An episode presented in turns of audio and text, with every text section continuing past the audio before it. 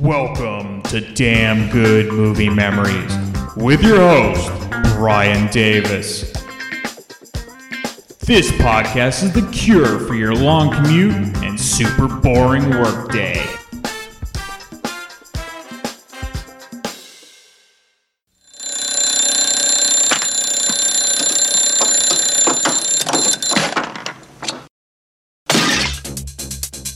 In the two years you have worked here, you have broken just about every city ordinance that pertains to this line of work. Well, you can't say we haven't been a lot of laughs. You gotta complain about banging trash cans on P Street at 6 a.m. this morning. You boys know anything about this. no, sir. Pump it up a little more, get the party. This is the last year we throw trash. You said that last year. Yeah, but this year I mean it. You meant it last year. Just think of the garbage business as a way station on the road to Nirvana. What was that for? You didn't like it. No, I liked it a lot. Then shut up.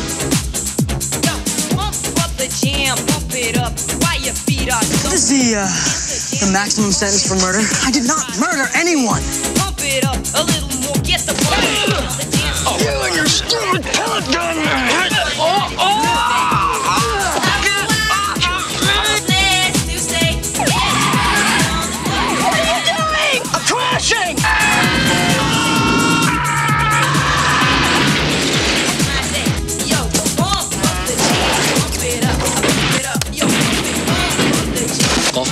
Up the Who are those guys? Charlie Sheen, Emilio Estevez are Men at Work.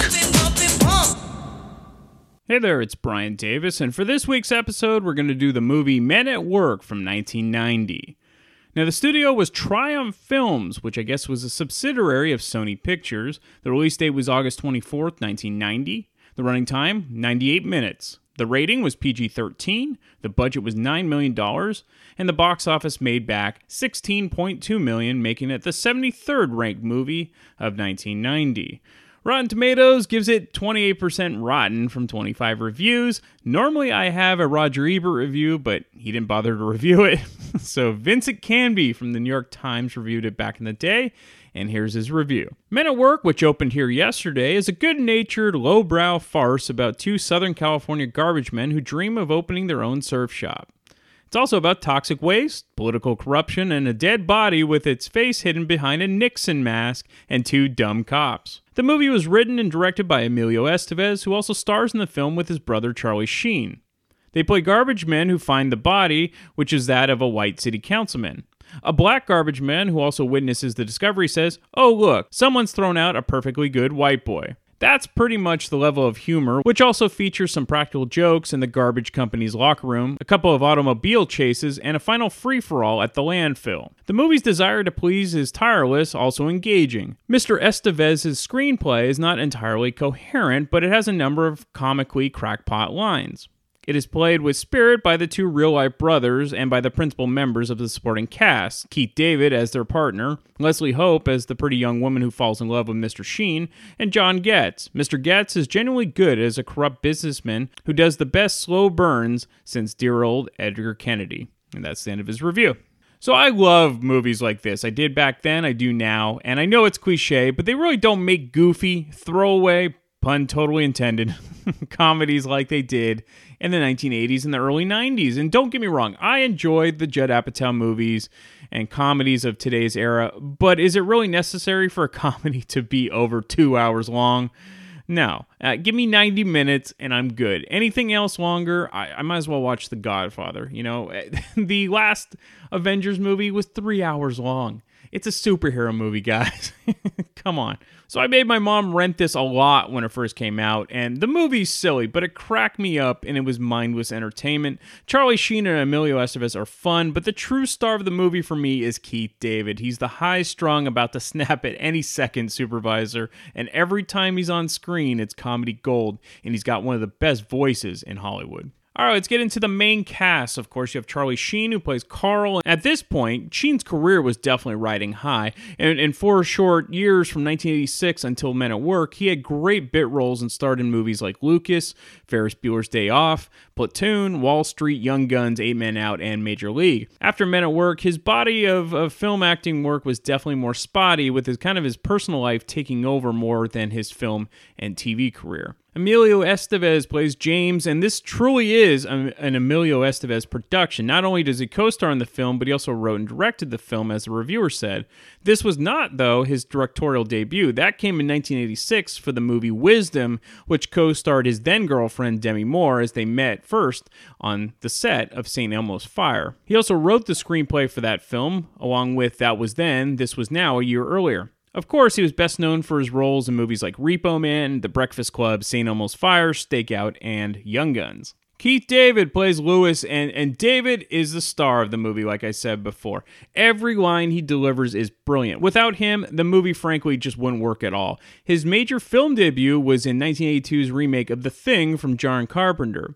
He then went completely opposite, landing a, a recurring role on Mr. Rogers' Neighborhood as Keith the Handyman. He also appeared in films like Platoon, They Live, Roadhouse, and Always. He's a tremendous character actor who puts his stamp in every film he's in, and he's also one of the best voiceover actors in the business. Leslie Hope plays Susan, and Hope's first break came on the nighttime soap opera Knots Landing, which was my mom's favorite back in the day. She played Linda Martin and also appeared in Oliver Stone's film Talk Radio. Men at Work is definitely what I remember her best for, but she continues to work steadily today in a variety of TV roles, including NCIS from 2013 to 2016. All right, let's just get right into the movie. The musical score from the film is from none other than the police drummer Stewart Copeland. So the film starts with hundreds of leaking toxic waste barrels being dumped into the ocean, and here we see Maxwell Potterdam, that's John Getz, overseeing the dumping as he's the mastermind of this operation and he owns a paint thinner factory. Getz is also one of my childhood favorites, uh, movie wise, in Don't Tell Mom the Babysitter's Dead.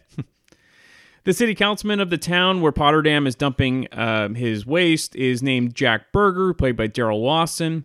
So Berger was bribed uh, to allow the dumping to occur on his watch, and now he's horrified to learn that the barrels are leaking into the ocean. He decides to back out of the deal now that he's running for mayor of Las Playas. And as you can guess, this won't end well for him. Berger also tapes his conversation with Potterdam. So James, that's Estevez, wakes up with a girl on the beach and has to leave uh, in order to go to work, which is as a garbage man. And his friend and coworker Carl, that's Sheen, uh, is at home looking for potential targets to shoot with his high-powered BB gun. They're like grown men who who act like children still and, and that's kind of probably what the draw of this movie was when i was you know 13 carl's also a peeping tom at the building across the street which leads to some humorous scenes one of his favorite uh, peeps is susan wilkins that's leslie hope who hasn't met yet, but more on that later. So it's time for work, and Carl and James have a not so friendly rivalry with two of their other coworkers. This leads to constant pranks between the guys throughout the movie. Carl and James draw first blood by backing into Frost and Luzinski's truck. Then, as James grabs his gloves, their airbags deploy, and the games begin. As it turns out, Susan works for Jack Berger's mayoral campaign. Berger is a nervous wreck as he decides to take his confession tape to po- uh, Potterdam to the police. Unfortunately for him, he gives the police the wrong tape, and now Susan has the confession tape, unbeknownst to her. On top of that, the police are on the take from Potterdam. We go back to Carl and James. Uh, I wouldn't call them the most dedicated workers, as they, as they kind of just often toss cans back wherever they decide at the particular moment. But keep in mind, these were the days when garbage men actually had to get out of the truck to dump trash. Today, everything is a mechanical arm, and the driver almost never gets out of the truck. In any case, they are harassed by the local police, who are on bicycles. I tell you, Carl, this is the last year we throw trash. You said that last year. Yeah, but this year I mean it. You meant it last year. Hey, Carl. Is this yours? Nah, it ain't my color. It's a bra, James. Look at this smut.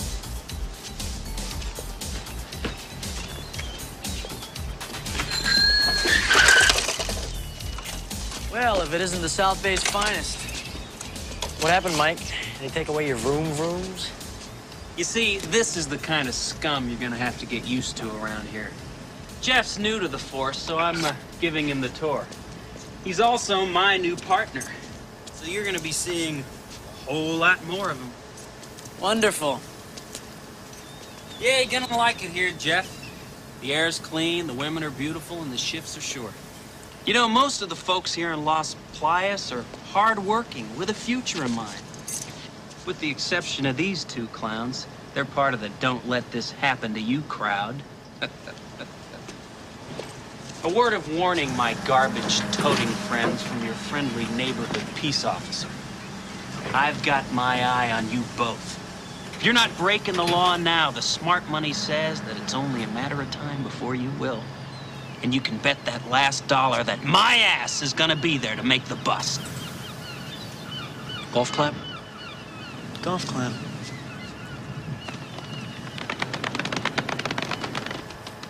Basically, Carl and James work as garbage men to try to save enough cash to start their own surf shop.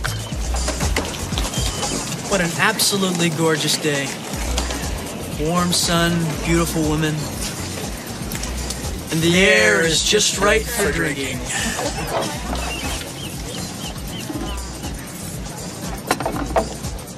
Did you just look at all the activity that's going on down here, Carl? It's close, man. I can see it. Right here, right on the strand. Carl and James Surf Shop. It's gold. It's gold, James. It's a gold mine. Just think of the garbage business as a way station on the road to Nirvana. Well, maybe now that you're a single man again, you'll be able to put a little more time and energy into Hey, whoa, whoa, wait a minute, wait a minute, hold on, wait a minute, just a second. I have put a lot of energy into getting our surf shop together. And we'd be a lot further along if I didn't have to do the work, too. Pardon me? Let's not forget that it was me who chose the bank that we went to to get our loan. Let's not forget that we didn't even get the loan. I mean, it's not like you researched it, James. You, you picked the name out of the yellow pages. What exactly are. you...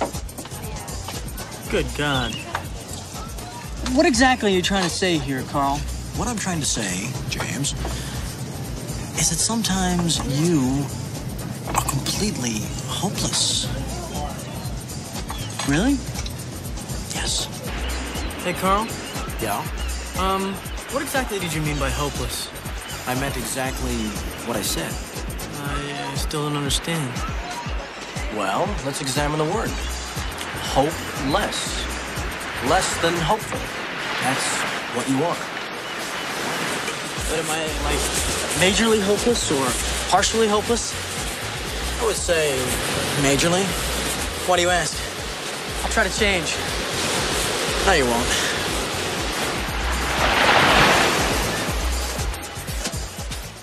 And then we get the next prank on Frost and Luzinski.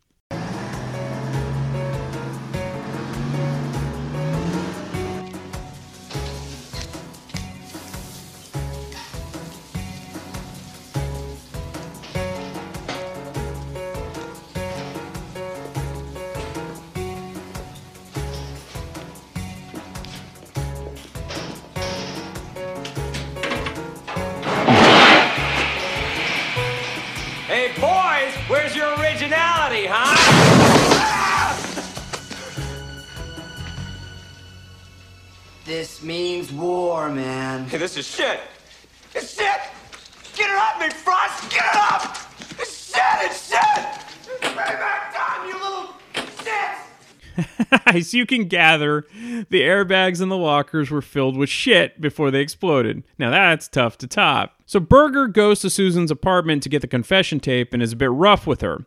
Carl, who is always looking for an excuse to use his pellet gun, shoots Berger in the ass.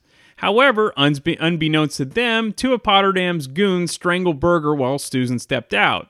Berger's body is put into a barrel and falls out of the goon's trunk next to the garbage collection on the street. I think you can see where this one's headed. What does gasoline?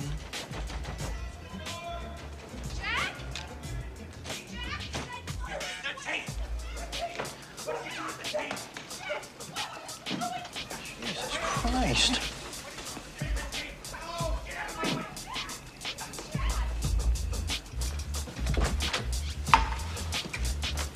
What are you doing? I hate shitheads who bully their women. So what are you gonna do? Shoot him. What? It's the principle, James. With, with a pellet gun? I mean, what are you gonna accomplish using that stupid thing? It allows me to seriously aggravate a situation without actually changing the course of history. It also stings like a bitch.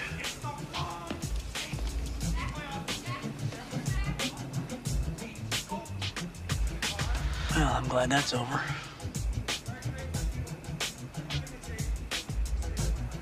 Carl, what are you doing? Everything's cool now. Mister, it's nothing personal.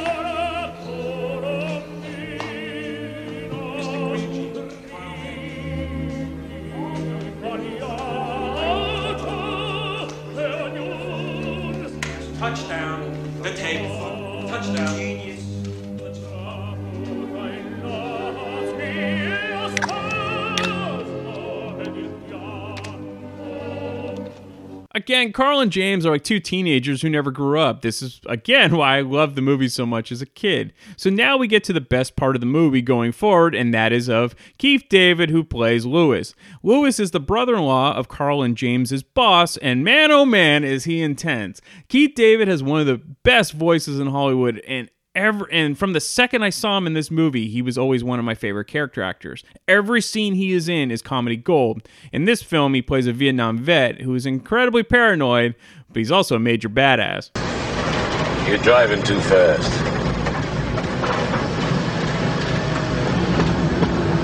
So, Lois, you're Walt's brother-in-law. That's great. He speaks highly of you. What do you know about anything? Walt's a nice guy. His sister must be nice, too. Uh, I've never met her, though. When I feel like talking to you, I will look at you. Gotcha.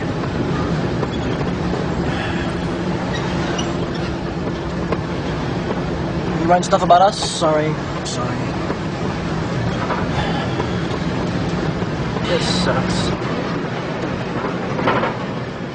What did you say, son? Her name is James. Well, James, if you expect to keep this job, I suggest you tell me what it was you were mumbling over there. James. I said this sucks. And basically, so do you.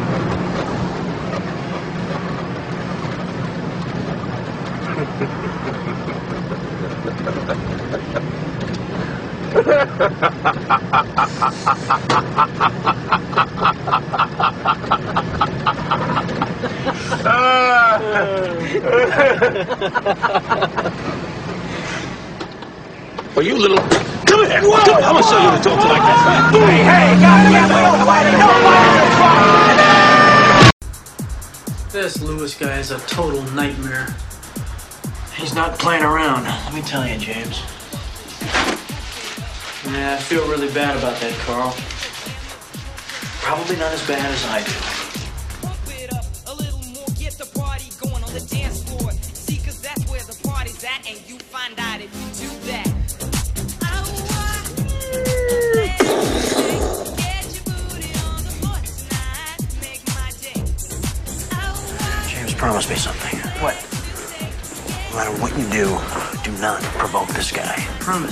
Serious. I promise.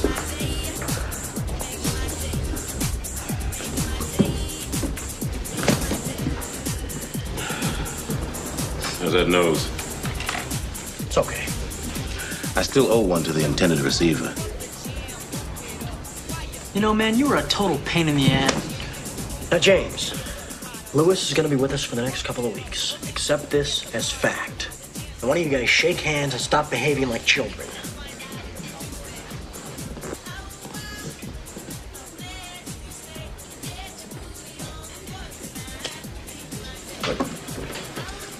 Back your neck.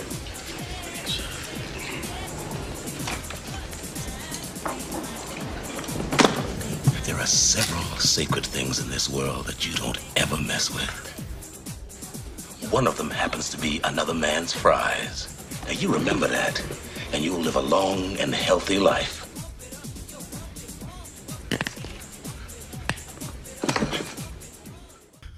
I've often used that line uh, when uh, eating french fries throughout the years. Never touch another man's fries! Well, it's time to get back to work, and of course, the guys stumble upon Berger's body.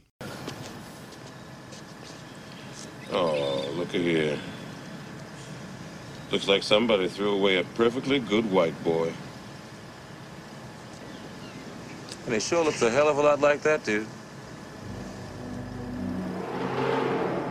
We're screwed.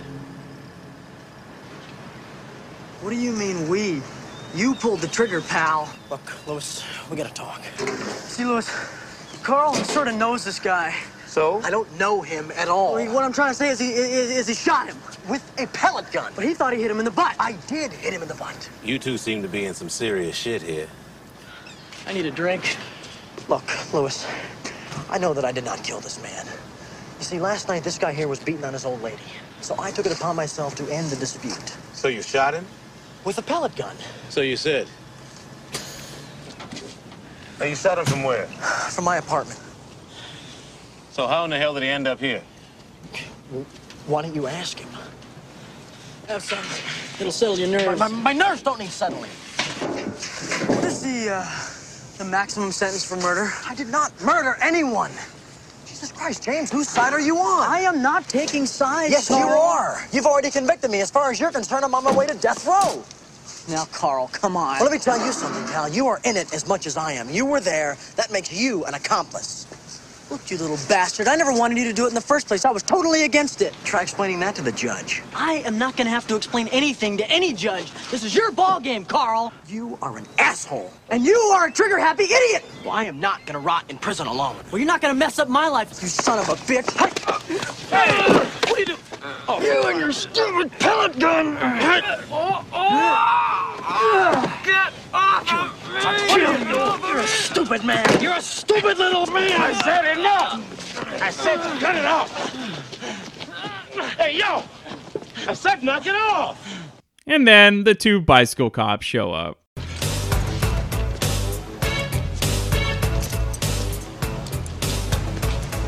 Well, well. Another fine day in the dumps, eh, fellas?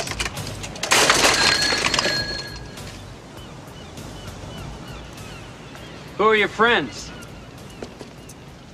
I've never seen you around here before. Uh, Lewis here uh, works for the company, and he'll be riding with us for the next couple of weeks to police our activities, so to speak. Is that right? Yes, sir, officer, sir. What about you? He's, uh... I didn't ask you, garbage man. I'm the punk who looks like he's had a few too many. What the hell's the matter with him? He looks friggin' dead. Well, the boy's had a rough night. He's, a, uh you know, uh, a cousin, James. He, he, he flew in from, uh, Texas. We were out late showing him a good time. Well, wherever the hell he's from, he shouldn't be out on the street in his condition. I could haul you in, you know. But for now, I'm just gonna give you a warning. That's very kind of you, officer. Yeah, it is. Now get him inside the cab of that truck and make sure he stays there until he sobers up. Do I make myself clear? Pistol, sir! Let's go. Not so fast.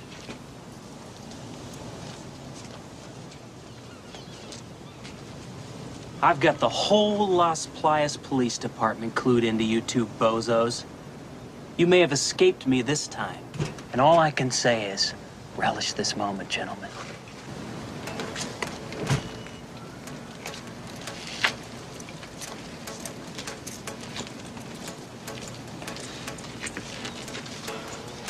This is wrong. This is just wrong, wrong, wrong. We just should have just, just, just, just told them. Told them what? That we found a body in the trash? Just, just happened to be Jack Berger, the same man that I shot with a pellet gun? Are you nuts? Those guys are looking for any excuse to put us away. Because Carl and James think Susan has something to do with Berger's murder, they decide to investigate her to find some clues. So I couldn't find the clip, but Keith David has another hilarious line when he comes into the locker room and says, That stiff's getting, starting to get a little gamey. I love Keith David. So Frost and Luzinski try to get Carl and James back by putting airbags full of shit in their lockers, but the prank backfires when the airbags don't ignite. Of course, they go to find out what happens, and then the airbags deploy on them. So Carl decides to go over to Susan's apartment to investigate and scams his way inside her apartment and claims he's a phrenologist. yes, measuring the bumps on people's heads to discover their mental traits. In the meantime, a pizza man shows up who is played by Dean Cameron, who you might remember as the character Chainsaw from a very funny comedy from the 80s called Summer School with Mark Harmon. Lewis thinks a pizza man might spill the beans on the dead body in the house, which also happens to have a Richard Nixon mask on him, and decides to take the pizza dude hostage, leading to yet another hilarious scene. Jesus. Carl spends the evening with a beautiful woman, and I'm stuck here with a lunatic and a corpse. I don't believe this guy.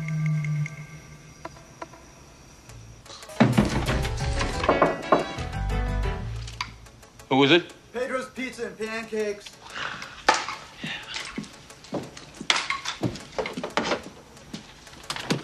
Okay.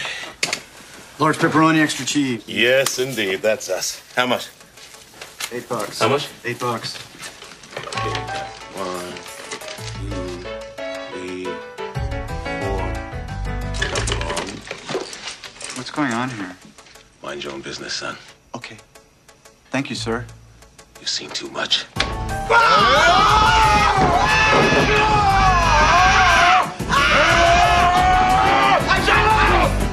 what the hell are you doing? He saw you with the body. He can start all kinds of trouble. So you kidnapped him? Good solution. Here, take the money. I won't say anything to anybody. You bet you won't. What the hell? I. Extra cheese?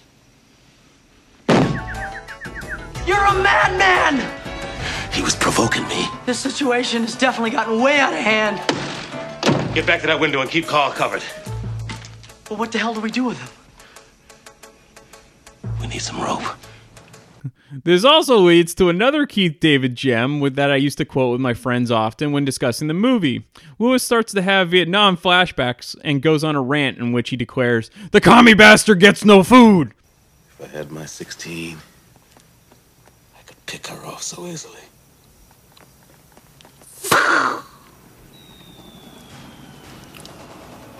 This is good. Did you make it? Hannah. Reporting from Hanoi Hilton. Yankee dogs, might as well give up. War is lost. Jane Fonda was right. Are you hungry? Would you like some? Don't give him any, James. Why not? He might be hungry. He's a prisoner. He should be treated accordingly. Have you completely lost your mind? We're not soldiers, and he's not the enemy. He's a pizza man. Back in Phu Bai. He would have been killed the second he knocked on that door. I would have snapped his neck like a twig. And he never would have seen it coming either. Lewis, Lewis, calm down. The commie bastard gets no food! Now the movie sort of turns into a cat and mouse game between Potterdam's goons, Frost and Luzinski trying to pull more pranks to get even, Carl and Susan on a date while Lewis, James, and the pizza man, and Tricky Dick, try to follow them. Until at least the cops pull them over, which leads to another amazing Keith David scene. How do we handle this? Just pull over. Okay, everybody, act natural.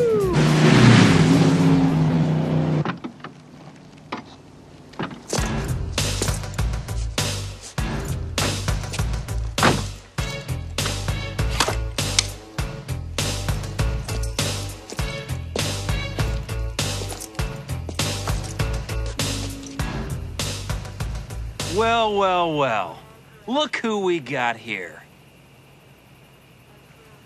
I am in no mood for this right now, Mike. Just write up the ticket so we can all get on with our lives. Well, I might not be able to let you off so easy there, Jimbo. See, you were doing 65 into 35, and you ran a red light. That's reckless driving as far as I'm concerned. Who else you got in there with you, Jimbo? Huh? Uh, uh, What the hell is going on in here? you're, uh, you're never gonna believe this, Mike. I, w- w- we, uh, I'm totally floundering. I can't even come up with a good lie. What I tell you, James? I knew you were crooked. And I knew I'd catch up to you sooner or later. All right, everybody out of the vehicle right now. Don't do it! Gun, Don't shoot, gotta. Don't shoot! Gotta go. God, don't shoot! Please don't shoot! Yeah, cop. I know you, man. I know what you're thinking. You're thinking, we got us another crazy nigga here with a gun. Well, let me tell you something. Human life means very little to me at this point in time. You see, I thrive on misery. In the jungle, misery's all you got. But things are different back here in the world. Also, they seem. Nobody wants to talk about pain and suffering. Everybody wants everything to be nice and civil. Well, okay then. Let's be nice. Let's be civil.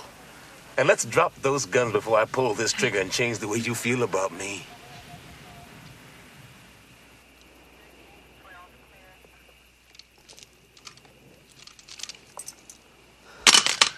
Will the officer to the rear of the truck kindly drop his revolver as well?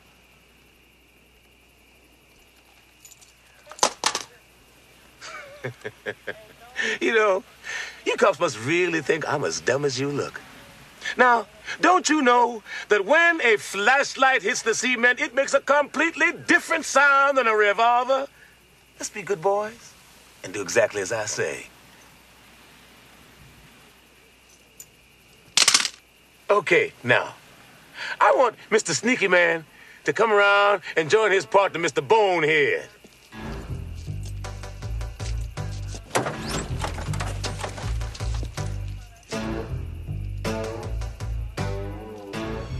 Sorry, guys. You will swing for this, James. I shit you not! I don't know, boys, but they look pretty goddamn sweet to me. what do you think?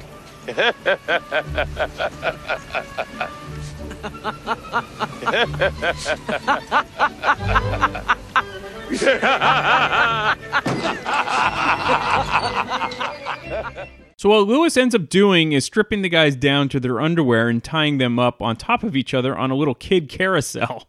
This leads to various funny scenes like dogs peeing on them and whatnot. The rest of the movie is you know your typical 80s comedy that has elements of action and everything ends up getting tied up nicely by the end of the fun you know finale. You know, the guys basically save the world sort of thing in their own way. This is the kind of movie that will never win any awards, but were incredibly fun and were awesome to show with a group of friends back in the day.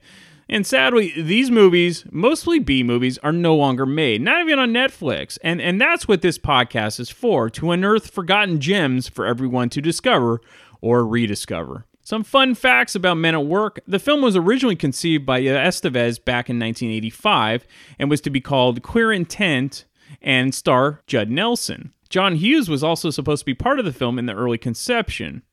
Charlie Sheen was never intended to be part of the film, but once Sheen read the script, he wanted in. Sheen also wanted to do another comedy at this point in his career. Estevez actually edited Men at Work while shooting Young Guns 2. Charlie Sheen pulled a prank on Emilio by saying that he had punched a paparazzo in a restaurant on the night before filming. Sheen took it further by having an on set police officer uh, who was working security arrest him for assault while he was filming a scene. Estevez was stunned until Sheen returned laughing. All right, we got a great guest. It's a returning guest. It's Stephen Michael from the Growing Up Rock podcast. He specifically mentioned this this movie, so we had to do it. It's a great conversation. We have a lot of fun, just like this movie. So, again, I will be back next week and we'll talk about another terrific movie out of my DVD collection. Okay, we have a returning guest, a very special guest, but we got Stephen Michael back from the Growing Up Rock podcast. Welcome back, Stephen. What's going on, Brian? Well, it's great to have you back, and this is the first time you've been on where we specifically talk about movies. Yay! and what I, better movie than Men at Work? man, I bought this up to you at Rock and Pod just because Men at Work it wasn't a huge movie at the time. Although looking over some of the uh, uh, grosses, it did it it did actually do all right, and I'll let you talk about that. But uh, for me and my friends, there were a lot of one-liner quotes in this that we uh, still quote to this day. Oh yeah, I, I don't know about you. I never saw it in the theater. I did. I saw it on home video, and I think a lot of people did. So I think it really kind of had a second life on cable and, and home video. When did you first see it? You know, that's a great question, and truthfully, I don't remember whether I saw it in the theater or at home. Uh, I just can't remember, but I know I saw it relatively close to the time it came out, so it might have actually been in the theater that I saw this flick. Okay. Yeah, I know for me it was like I once I saw it, I think my mom rented it uh, because she was always cool about renting different things, and every week we'd have a different movie. And I just love this, and I think I made her. She got sick of this movie because I made her rent it all the time. And so, were you a big fan of, you know, the Brat Pack before getting into this movie? Yeah, I think I, I would consider myself a fan of that uh, genre just because of the John Hughes movies and things like that. So, St. Elmo's Fire and uh, Breakfast Club for Mhm. sure. I mean, these were these were definite staples in my uh, grown-up rock years. Oh yeah, oh yeah, and actually, this is truly an Emilio Estevez movie. He d- directed it, he wrote it, and I even think he he had a little bit of a producer uh, claim on this too. So yeah, this is this is all Emilio, good or bad, it's all him.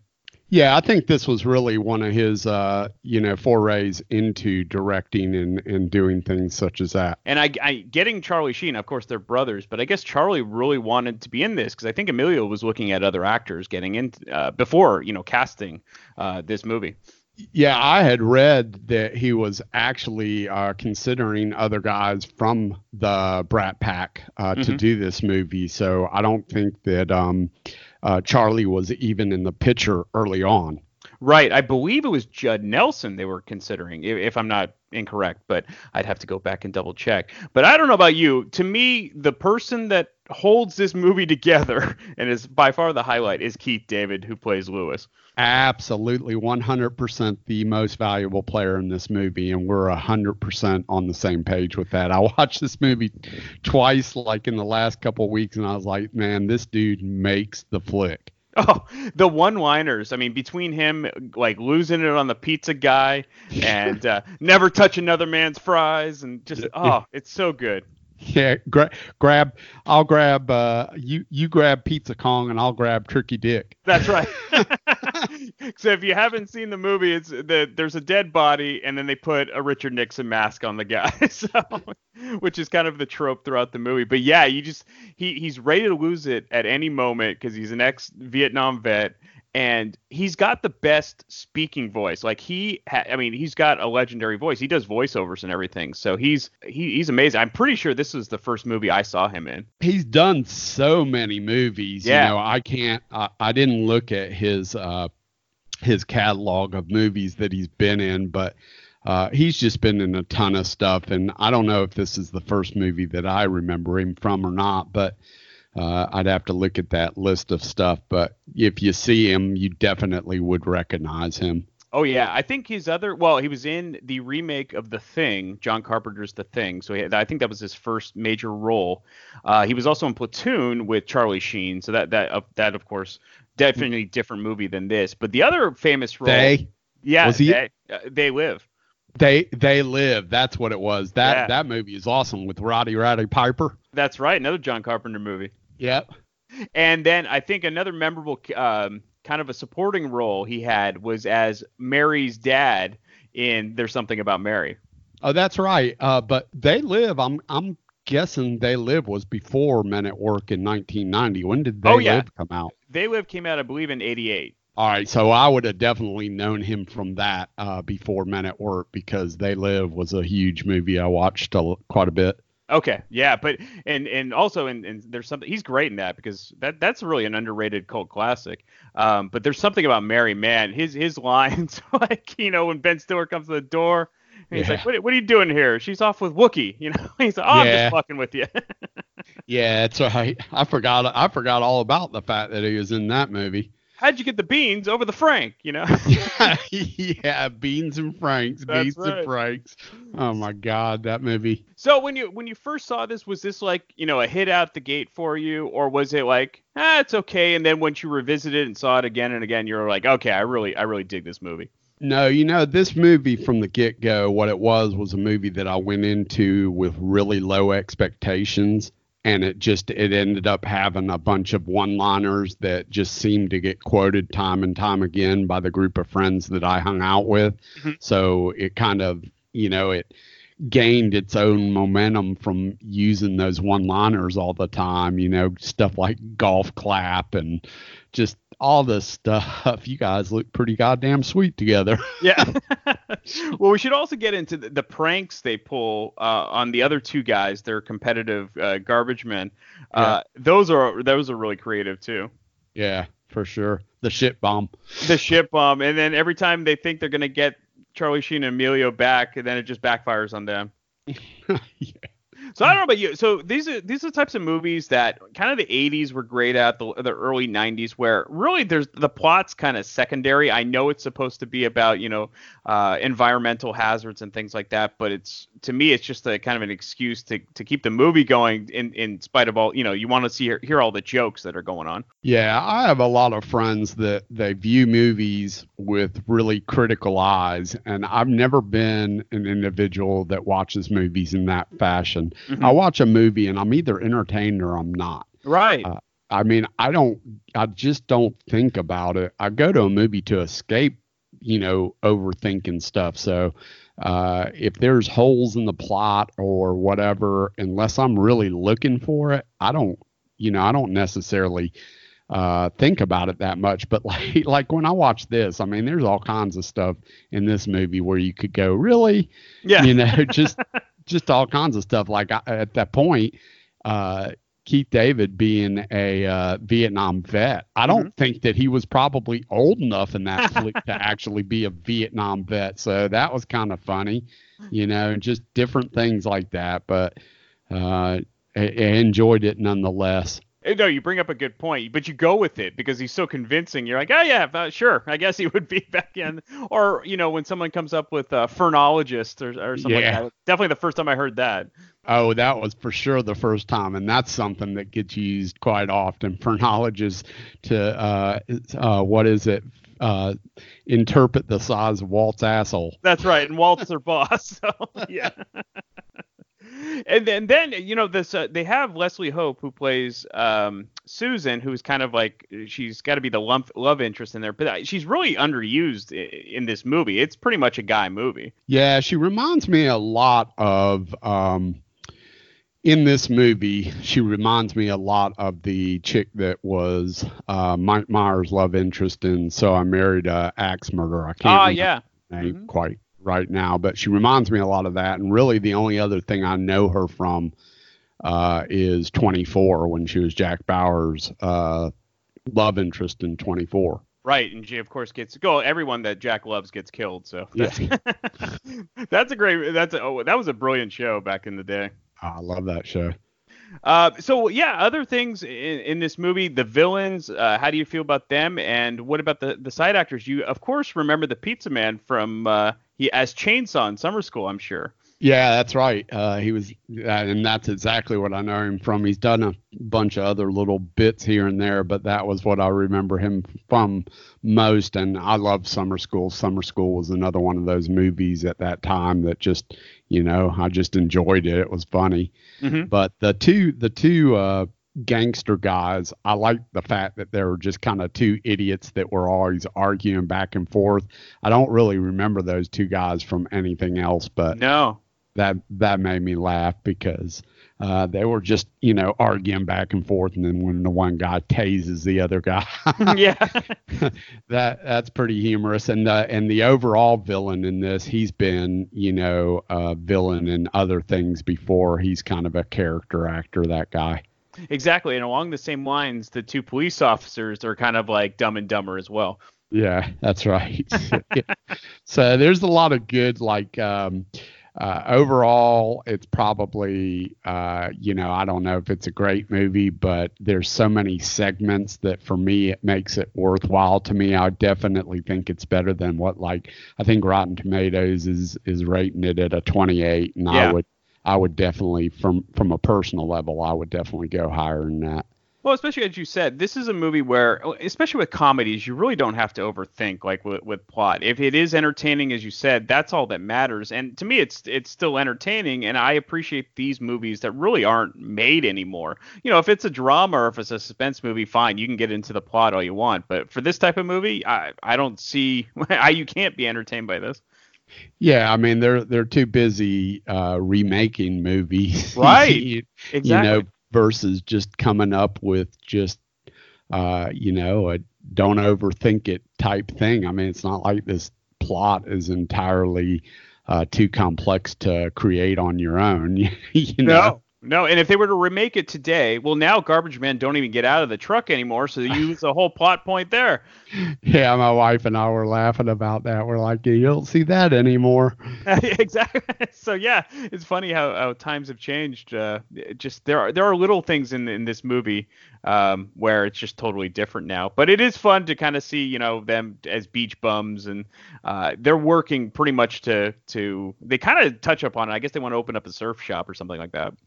Yeah, that's right. They do say that in there. And uh, I have to be honest, you know, when you go through the daily grind and you're in corporate America, um, sometimes when you see stuff like this, it kind of makes you think, wow, you know, I, I, I wouldn't mind doing that. I know it's a garbage man, but it looks kind of fun. no, it actually they get paid pretty well considering, and uh, get great benefits. And uh, yeah, I mean, you get if you do it early in the morning, get the rest of your day. Yeah, and nowadays they just have a machine. You push a button and it grabs the container and dumps it for you. That's right. And if if uh, college isn't in the cards for you, this is uh, not a bad uh, failsafe. Mm-hmm. And who knows, you might end up uh, finding a dead politician. Yeah, there you go. well, as always, uh, Stephen, thank you so much for being on, and uh, I hope to have you back, and and we'll talk about another classic. Absolutely, Brian. I enjoyed it. Thanks for having me. Thank you, Stephen.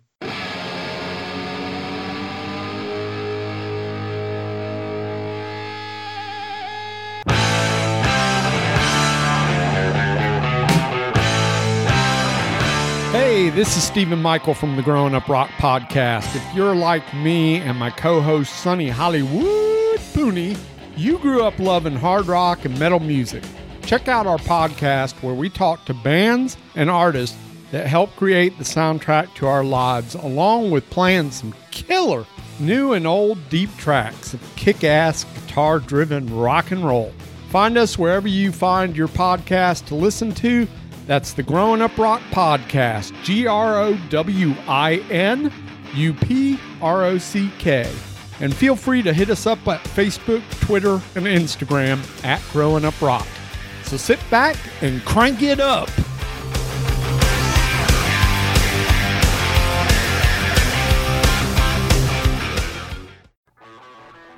Hey, this is Brian Davis, and you might know me from the Damn Good Movie Memories podcast. And now get ready for the Bad Beat Show on thatmetalstation.com from 11 p.m. to 1 a.m. Eastern every Wednesday night. I'm going to play some kick ass hard rock inspired by the blues, because after all, the foundation of all things rock and metal is, of course, the blues. So join me every Wednesday night for the Bad Beat, because even when you lose, you still win. We are officially on Spotify now. So if you don't use iTunes, if you don't use the Podbean app, you can go to Spotify and get all of our past episodes. You can stream it on there. So if you're a Spotify user, you can go find Damn Good Movie. Me- I can't even say my own podcast. Damn Good Movie Memories. Yes, I know what I'm talking about. I'm the host, right? Okay, so go to Spotify, look for Damn Good Movie Memories. You can stream all of that stuff. And yeah, so if you don't want to use iTunes, you don't want to use Podbean, you can use Spotify as well.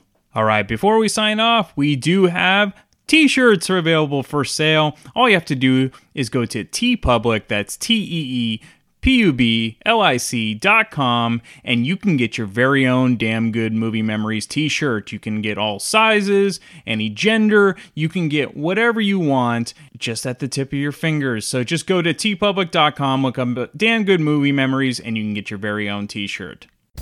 If you enjoy this podcast and are an iTunes user, please do the show a favor and head on over to the official iTunes page for Damn Good Movie Memories. Be sure to leave a rating and a review. This will allow the show to appear higher in the algorithm and spread the joy of this podcast to the masses.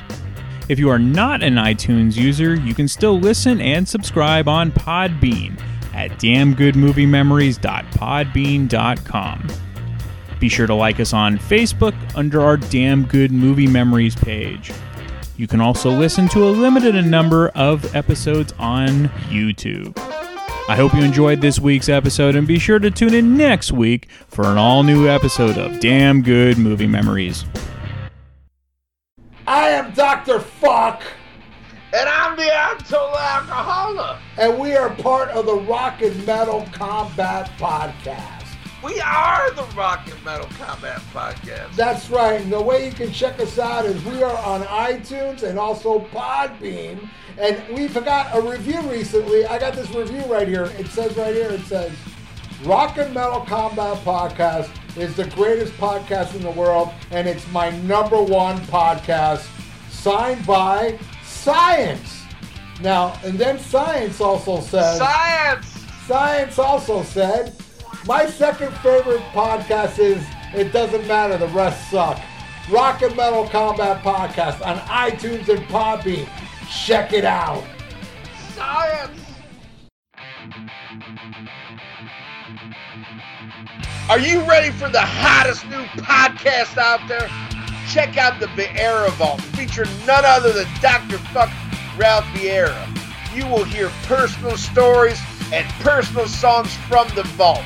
There ain't nothing else like it. The one, the only, the original Vieira Vault on Podbean, Stitcher.com, and iTunes. Spreaker. God damn it.